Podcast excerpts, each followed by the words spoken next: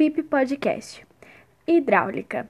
O assunto de hoje é água quente. Nós vamos falar sobre tipos de aquecedores de água, suas vantagens, uso, funcionalidade e economia. Dentro do assunto de água quente, temos dois tipos de sistema, o individual e coletivo. Junto a eles, temos múltiplos elementos como alimentação, geradores de água quente, barriletes, sistema de distribuição, pontos de utilização, sistemas de retorno e bombas de recirculação.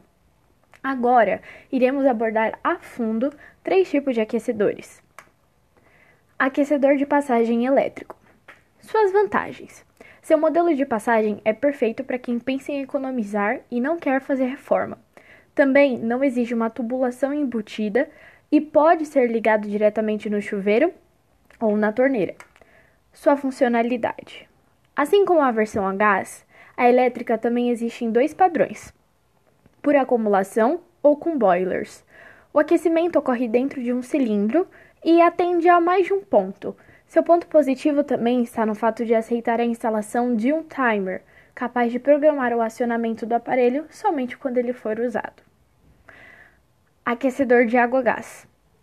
Vantagens. Aquecedores de água a gás de passagem são menores e oferecem maior autonomia na oferta de água.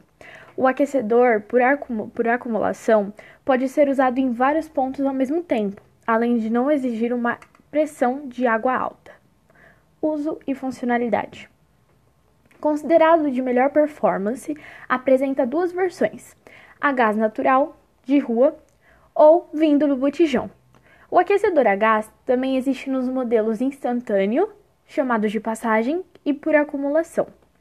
Aquecedores a gás de passagem, mesmo oferecendo uma maior autonomia, não aceita que dois ambientes utilizem simultaneamente. Já o aquecedor por acumulação são grandes e tomam mais espaço. E por último, iremos discutir sobre o aquecedor solar.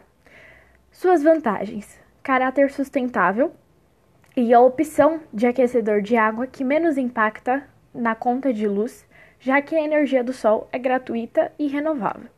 Seu uso e sua funcionalidade.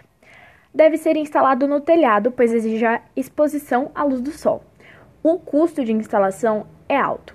No entanto, causa menos impacto na conta de luz e no meio ambiente.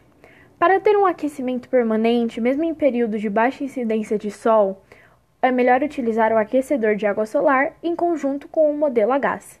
Assim, também em dias frios, há a garantia de um bom banho.